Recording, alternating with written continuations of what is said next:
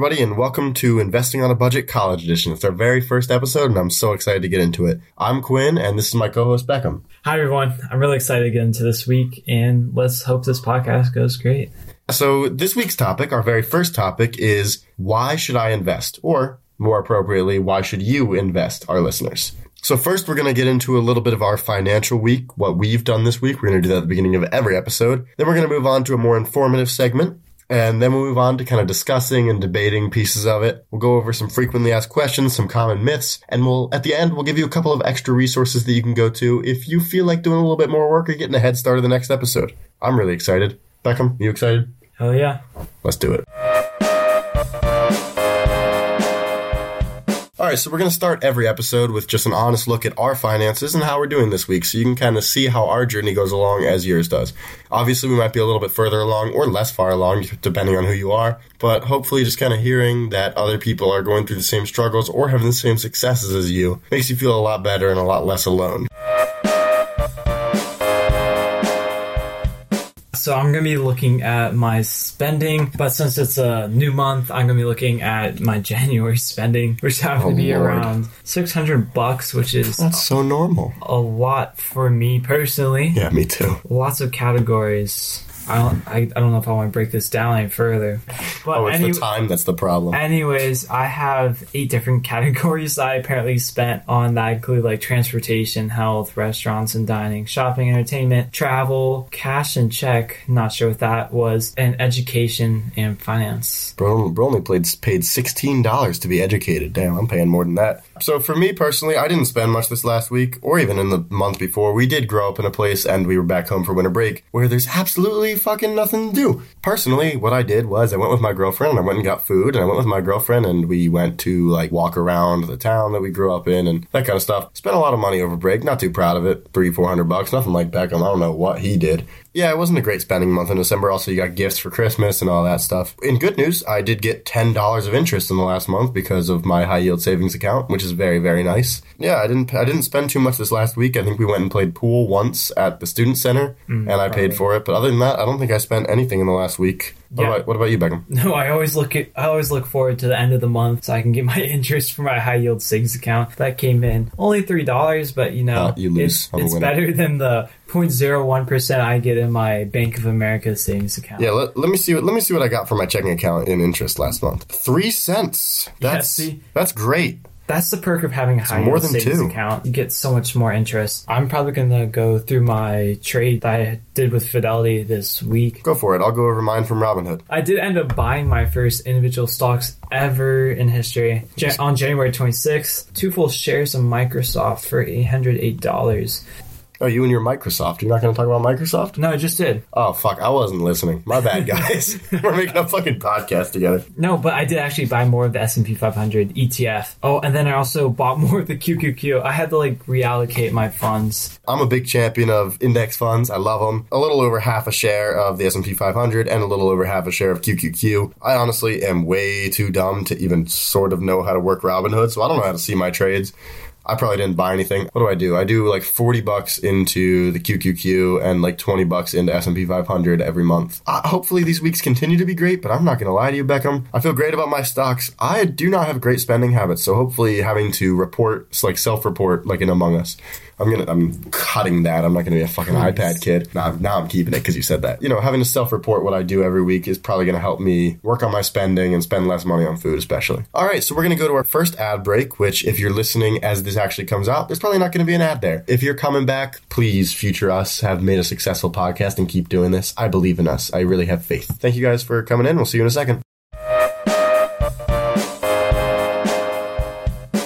Right, Beckham. I know you did a lot of research on why people should invest, and let's let's hear what you let's see what you found. Yeah, so for me, there's three main reasons why you should invest. One is growth. One is that it's going to help you reach your short and long term goals. One is that you shouldn't be scared of the stock market because a lot of myths that you hear they simply aren't true. And we're actually going to go over those myths later in the episode. Stay tuned. So, first part is growth. Obviously, you're definitely going to get higher returns from the stock market than you are in a traditional savings account. The FDIC actually reported that the average interest that you receive from a traditional savings account is only 0.46%. That's honestly more than I receive in my traditional savings account. Same but here. that's still very low compared to what you could be earning in the stock market. Over a century of time, the market has proven has increased on average by 10%. Quinn. Uh, yeah, actually, I have notes about just exactly this about saving. So, a, a big reason people invest is to save money. So, when you're planning to save long term, the market really does average a much higher increase in value than most, if not all, savings accounts. I should note before I get into this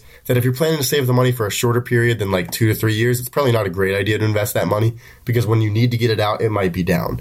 To go back onto the pro stock side, the average return of the stock market, particularly the S&P 500, it's around 10% per year. You're often going to hear 7, but that's adjusted for inflation and personally, I think it's really interesting that when we talk about banks interest, we don't include inflation. Yet when we talk about the stock market, we always subtract that 2.6% for really no reason. That's actually a great point. I did not bring that up. Another reason that people like to invest or decide to invest is to resist inflation, like I was just talking about. Like I was just talking about. According to Investopedia, the stock market is one of your best tools to combat inflation. Why don't we look at it this way? Here's an example in soccer terms, because you're going to get used to this. I talk about soccer a lot. Uh, I've personally been saving money for a few years to attend the World Cup in 2026. As soon as they announced in 2018 that we were going to get that World Cup, I started saving. Young little me, God, I was 12 years old at the time. Put aside pretty much everything I had saved up, which was about 160 bucks, and I put them away so I could buy four tickets in the future because I looked it up and local residents got tickets for 40 bucks. However, recently, as I was doing research for this episode, I was looking at how much they're expecting US tickets to be. For local residents, they're expected to be a little bit over 80 bucks for the average game. It's about double what the price was, which means that my money's worth about half what it was. So if I had invested that 160 bucks, I would have $304 now and I'd only be $16 away from breaking even and being able to afford four tickets. Instead, I didn't invest it till I turned 18 and while I do have way more than enough money now, I had to put way more of my money in that could have gone to something else had I just invested from the start. And then another reason why people invest or why you should invest is that the stock market can help you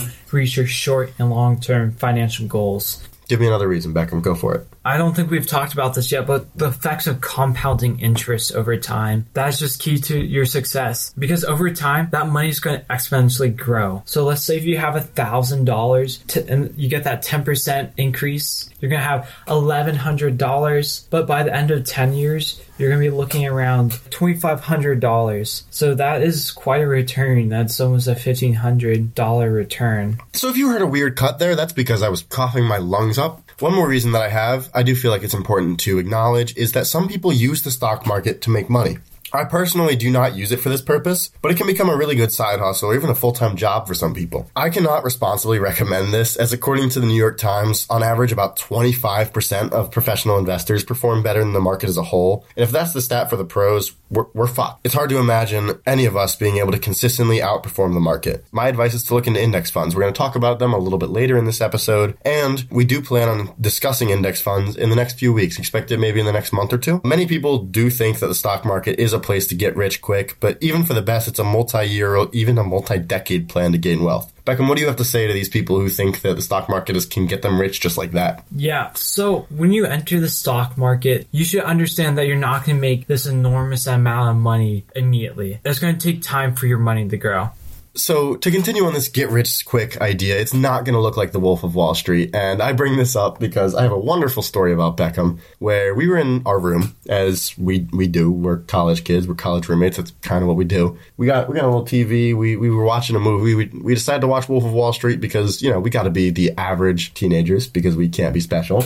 Beckham turns it on, and you know it's it's a fine movie. I don't want to I don't want to hate on it. It wasn't my favorite movie. It was kind of overrated in my opinion. But we get to the end. Beckham says zero words through the entire thing, and then he goes, "They barely talked about stocks in the whole thing," as though that that was what he was expecting from the whole thing. It's completely unrelated to the rest of this episode. I just I felt like telling that story and embarrassing Beckham on public air. So now this section's a little bit more of a discussion or a debate about the topic we've had today. So today obviously was why should I invest? We don't really have much disagreement as you heard earlier, but we we thought we'd talk a little bit more about why we personally invest. So maybe that gives you a reason to look at the stock market or get your way into the stock market, you know? Beckham, why do you invest? I invest for two reasons. Honestly, I invest to get some practice so I can understand what I'm doing. And then once I understand what strategies work for me, I'm going to use those to the future. So it's just kind of like figuring out what I like. But the second reason is ultimately retirement. I'm trying to set up those habits so I can reach that goal. And I'm going to throw the same question at you, Quinn. Uh, so for me, it's a lot more. I don't know that it's quite short term. I have two investing accounts, so I use Robinhood for kind of short term stuff. By short term, I mean like you know two to three years. So for Copa America's coming up, and so is the World Cup. I want money to go to those. I want money to take my girlfriend out. That kind of stuff. Big big deal things. Go on trips. That kind of stuff. Not like the smaller everyday purchases. Not like a checking account. When are you trying to retire? Like are you trying to retire really early? Are you trying to retire a little early? And what are you going to do with that time? I don't think crazy early, but I want to retire not like not my late fifties, certainly not my sixties, preferably maybe late forties, early fifties. So just give me like a head start, and then maybe I can focus my time onto something I really enjoy or give back to the community in some way. Yeah, that, that makes sense. I honestly don't think that far ahead. I do have a Fidelity account that has my longer term investments. Personally, I don't really know as much as you do with that kind of stuff, so I, I keep most of my money just in an index fund. I know you got the whole targeted shit. Why don't you talk a little bit more about that? Not only for the audience, but for me, I have no fucking clue what that is.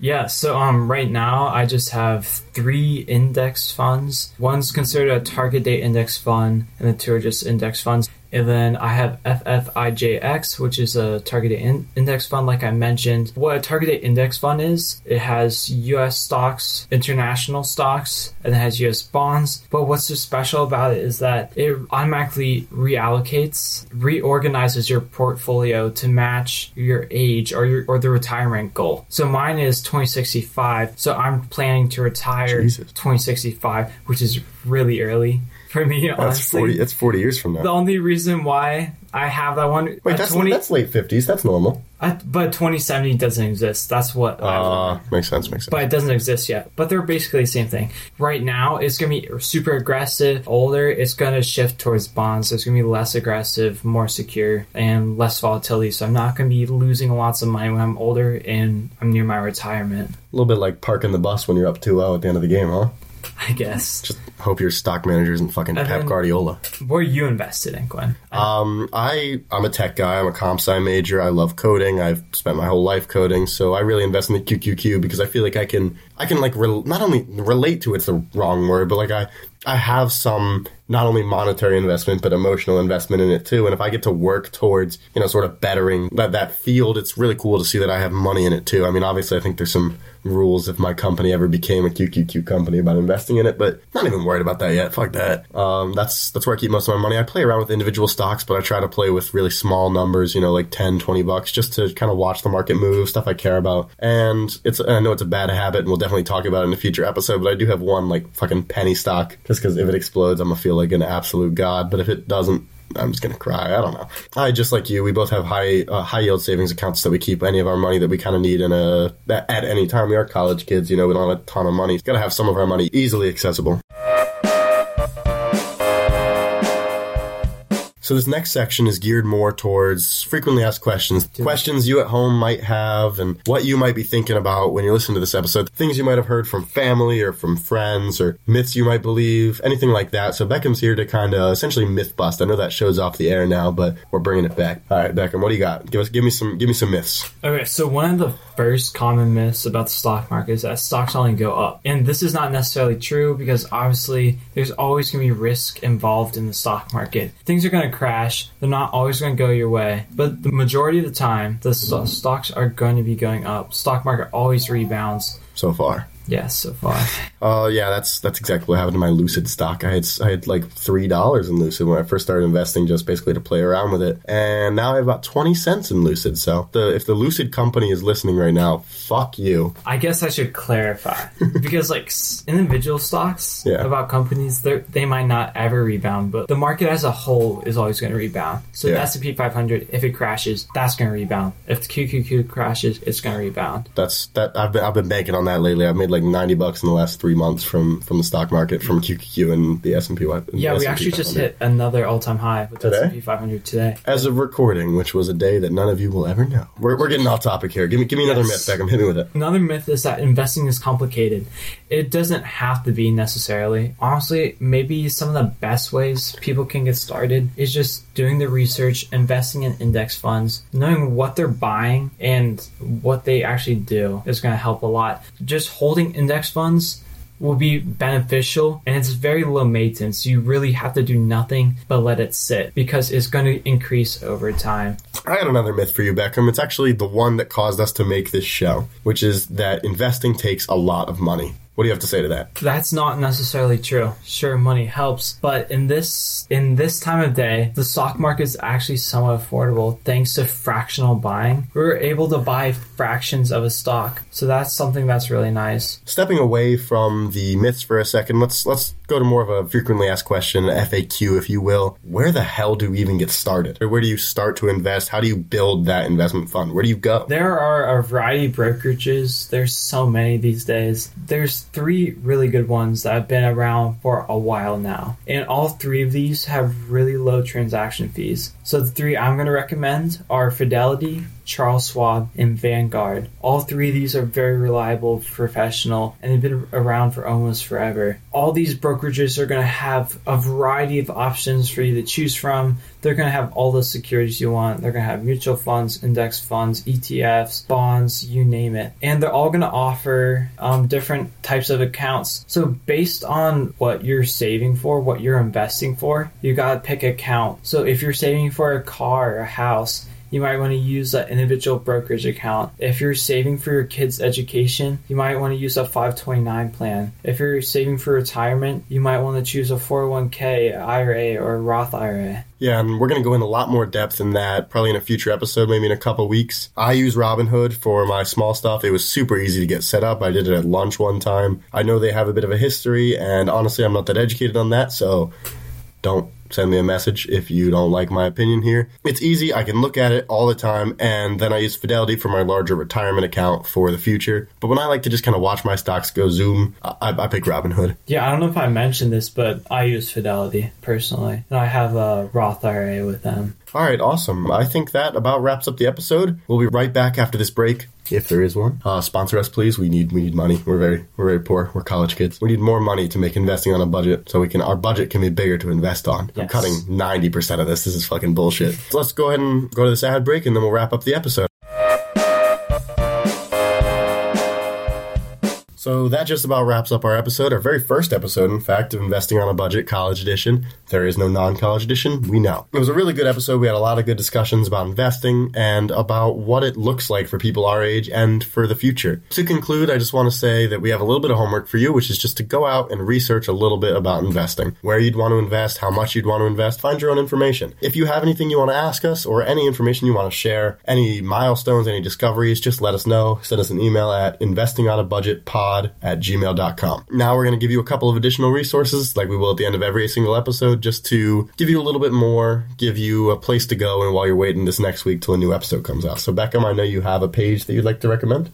Yeah, so I personally recommend Jeremy Schneider. You can find his Instagram at Personal Finance Club. So he's a multimillionaire and he's transparently teaching people how to invest for their first time. He has videos step by step how to open account for your retirement with Vanguard Fidelity. And he personally shares what he invests in himself. He breaks down his entire portfolio to the percent. Yeah, actually, I can confirm that I did get to talk to him for a little while at one point for a project he was working on, and he seems like a really good dude, and he's really authentic, and it's very nice to see that from somebody with a lot of money talking about helping other people there instead of trying to gatekeep that level of wealth. All right, well, thank you guys for coming in. This has been a great episode. It's our first episode, so give us a little grace. It'll get better every time. I just want to say, please make sure that you give us a five star rating if you like us. Otherwise, don't rate us at all because we got to do good and get money. Just follow the show, download the episodes. If you're looking to suggest a topic, anything like that, please reach out to us. As I said, our email is investingonabudgetpod at gmail.com. This has been the first episode of Investing on a Budget College Edition. Thank you so much for coming in. It has been so much fun. I had a lot of fun. Did you have a lot of fun, Beckham? Not at all. Ah, fuck this dude. It, it really has been fun, and he's lying to you. He has a smile on his face as he already scrolls through his Snapchat because he can't pay attention for more than five seconds at a time. Not true. It's so true. We'll see you guys next week. And Beckham, do you want to tell them what our, t- our topic is for next week? No, I have no clue what our topic is for next week. He literally picked the topic. It's credit cards. We'll see you next week, everybody. Have a good week. Bye.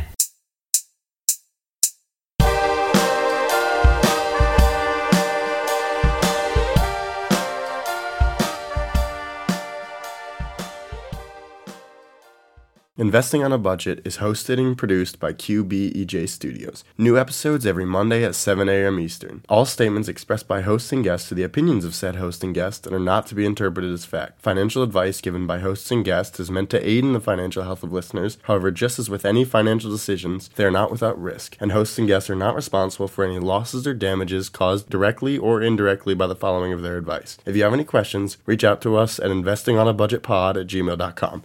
Thank you for listening.